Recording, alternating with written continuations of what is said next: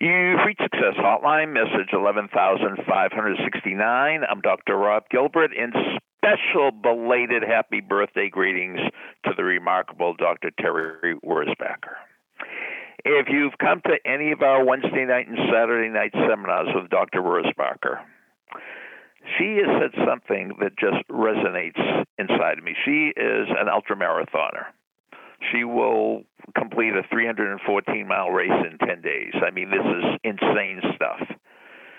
Stuff that the normal person could do, but they don't know they could do it.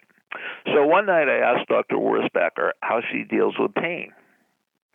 And basically, if I interpreted what she said correctly, the differences between finishers and non finishers in medical school, the differences between finishers and non finishers in ultramarathons, and the difference between finishers and non finishers in life. Our non finishers think the pain is never going to end. Finishers realize it will. Just because you have a headache right now doesn't mean you're going to have a worse headache in an hour. Just because you're hungry right now doesn't mean you're going to be more hungry in an hour. Things change. And a lot of times we could change it by the way we think, by the way we feel, by our perspective, and by our actions. So you're studying and you're bored. That doesn't mean you're going to get more bored 20 minutes from now. It might mean that you're right on the cusp of understanding something you didn't understand. So pain does not accumulate. Pain could disintegrate. All of a sudden, you could have been, well, you see this in the movie all the time. And the real, real old fashioned boxing movies, the same thing happened over and over again.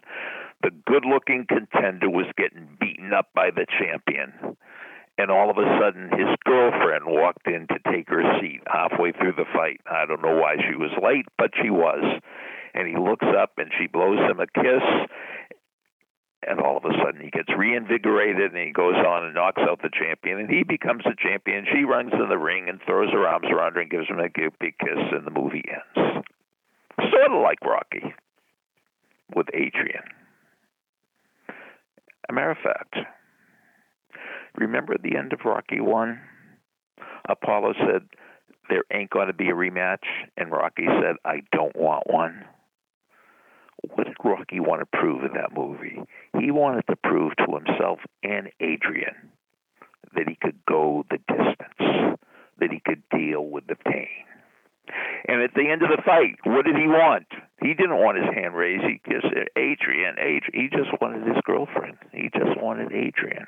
He just wanted to know how proud she was of him. Pain does end! Exclamation point.